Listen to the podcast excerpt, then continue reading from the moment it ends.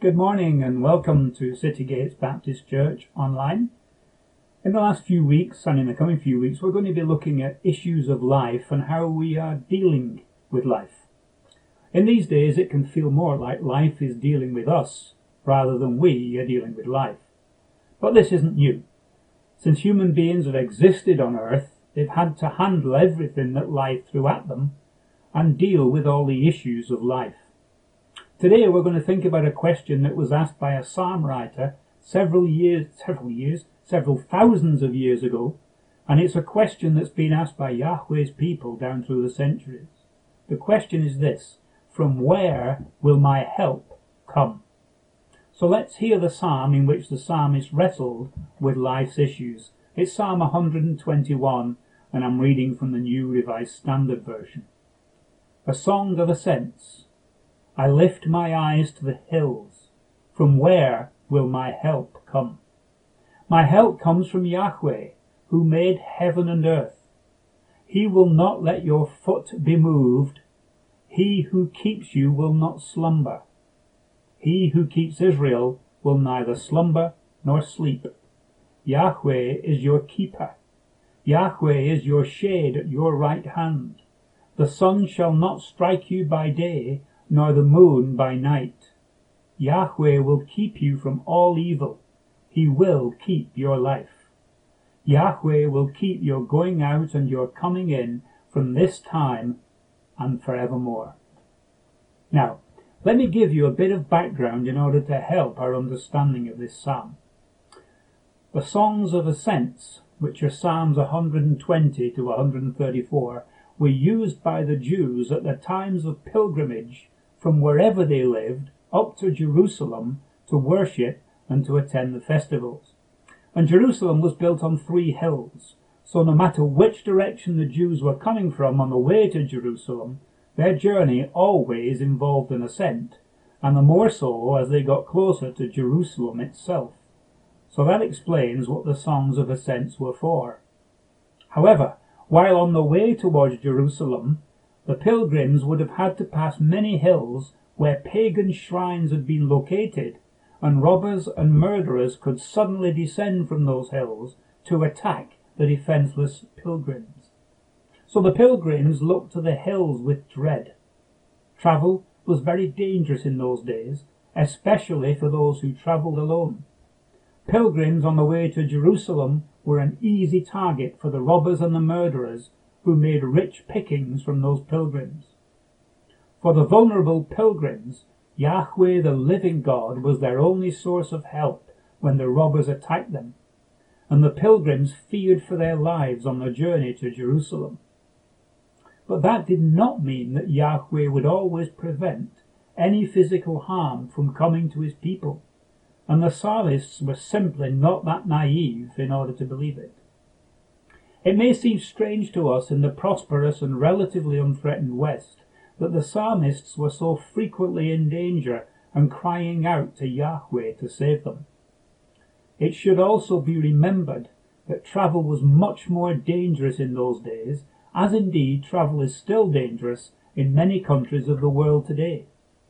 We also need to remember just who it is that they were calling to come to their aid. It is the Creator God Yahweh whose plans and purposes would be fulfilled. And we'll think about that in just a few minutes.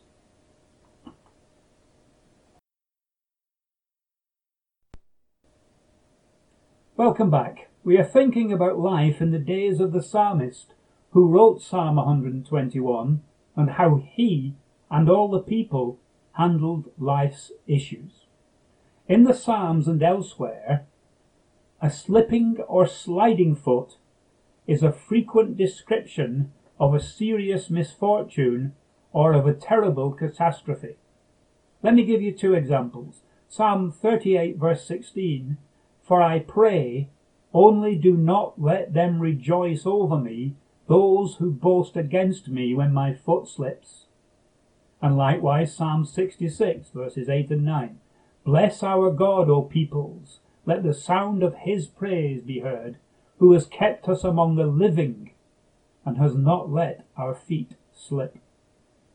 In the mountainous regions in which many of Yahweh's people lived, a slipping or sliding foot was a very well known and meaningful expression because great care was needed when walking in or around these mountains, since one slip could result in a long and disastrous fall.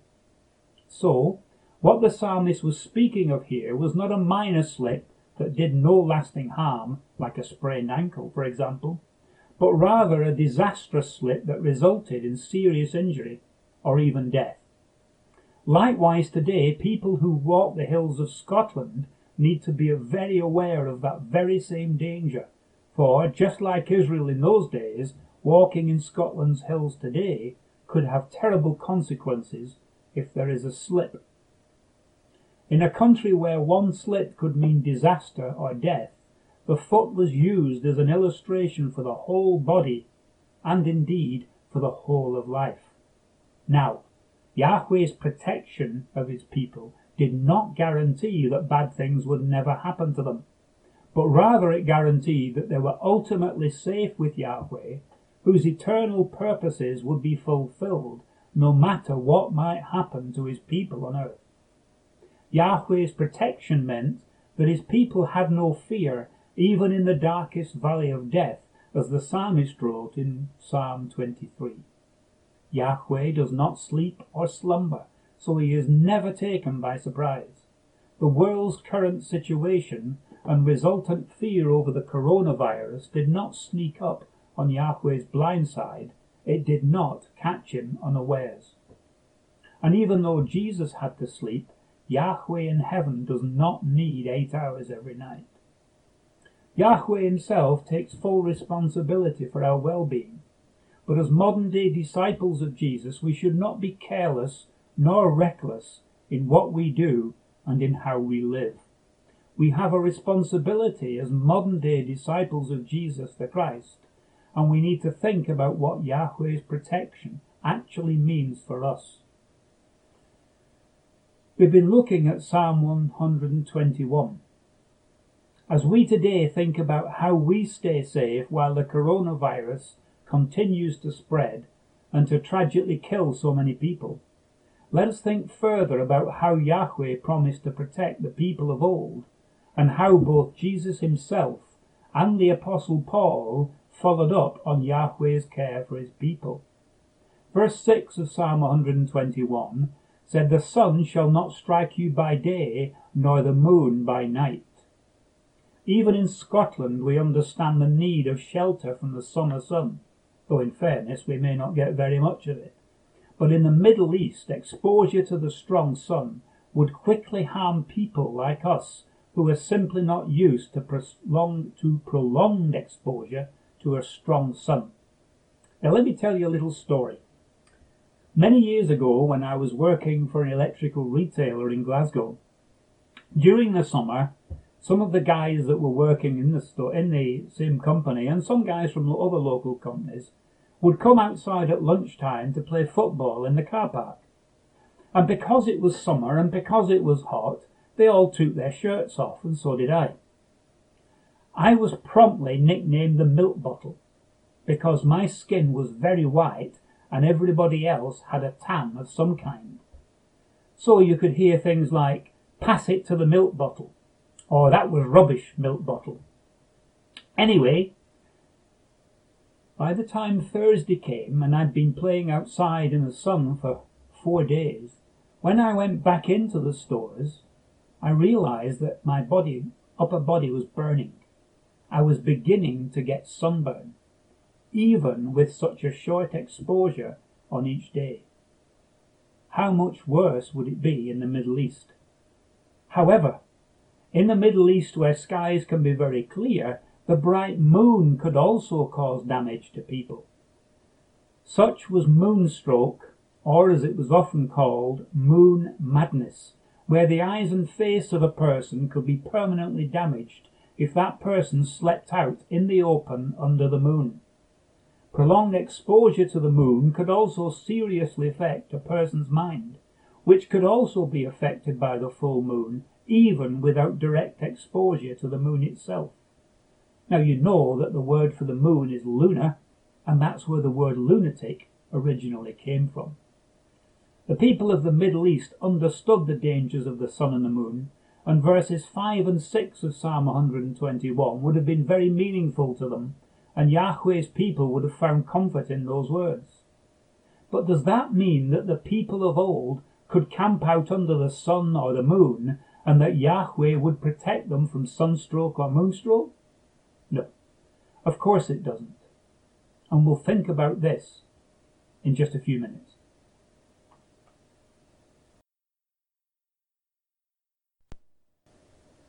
Welcome back again. So let's come to think of the central reality of what Yahweh's care for us does mean and what it does not mean. In verse 7 of Psalm 121 it says, Yahweh will keep you from all evil. He will keep your life. This is a wonderful promise of Yahweh that no evil of any kind can sneak around the blind side of Yahweh and do us harm. So this is personal. Yahweh is the one who keeps you safe from evil. Yet, we must keep in mind that while Yahweh keeps us from the evil that would drag us away from Yahweh and destroy us, that does not mean that hard things, difficult things, and accidents cannot happen to Yahweh's people. Nevertheless, this psalm, with all its proclamations and promises, needs to have one question asked of it. Is it real life? Bad things happen to all people, including Yahweh's people. So is this psalm unrealistic, and is it presenting some kind of unattainable ideal? Under the Old Covenant, Yahweh's people never lost sight of the circumstances through which they were passing, but their eyes, their vision, their hope were always in heaven and always in the future.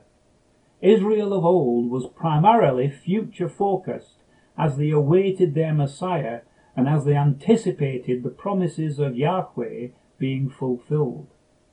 Regardless of the hard life that people are living today, and we need to help other people when we possibly can, Yahweh's promise to us is that everything will be okay in the end. Evil will have its day, but Yahweh reigns and his will shall prevail in the end. When Jesus ushered in the new covenant, he brought a now dimension to Yahweh's people, who were primarily future focused. Luke tells us in Acts that God anointed Jesus of Nazareth with the Holy Spirit and with power. How he went about doing good and healing all who were oppressed by the devil, for God was with him. And Jesus' disciples were witnesses of that new now dimension because they were with Jesus and they saw firsthand what he did. Our tendency today is to focus on the now and lose sight of the not yet. We tend to lose a heavenly vision in favor of a purely earthly vision. For example, we tend to think that we are, our life on earth is who we are and that life in heaven is something in the future when in fact we are citizens of heaven who spend just a short time in our mortal bodies here on earth. We tend to focus on the present and we tend to largely ignore the future and the bigger picture. Bad things can and will happen, but nothing can separate us from the love of God that is in Christ Jesus.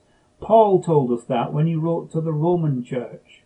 No, he said, in all things we are more than conquerors through him who loved us. For I am convinced that neither death, nor life, nor angels, nor rulers, nor things present, nor things to come, nor powers, nor height, nor depth, nor anything else in all creation will be able to separate us from the love of God in Christ Jesus our Lord. And for us as Jesus' modern day disciples, Life is not about trying to avoid every bad thing that could possibly happen to us. Rather, life for us is about knowing that through all of life's hardships, through all of life's difficulties, and through all of life's bad things, Jesus truly is Lord and Jesus truly reigns. It will be all right in the end. We are ultimately safe from evil because we are in Jesus the Christ, and He is where our help comes from. As Jesus once said to his disciples, In the world you face persecution, but take courage, I have overcome the world. Amen.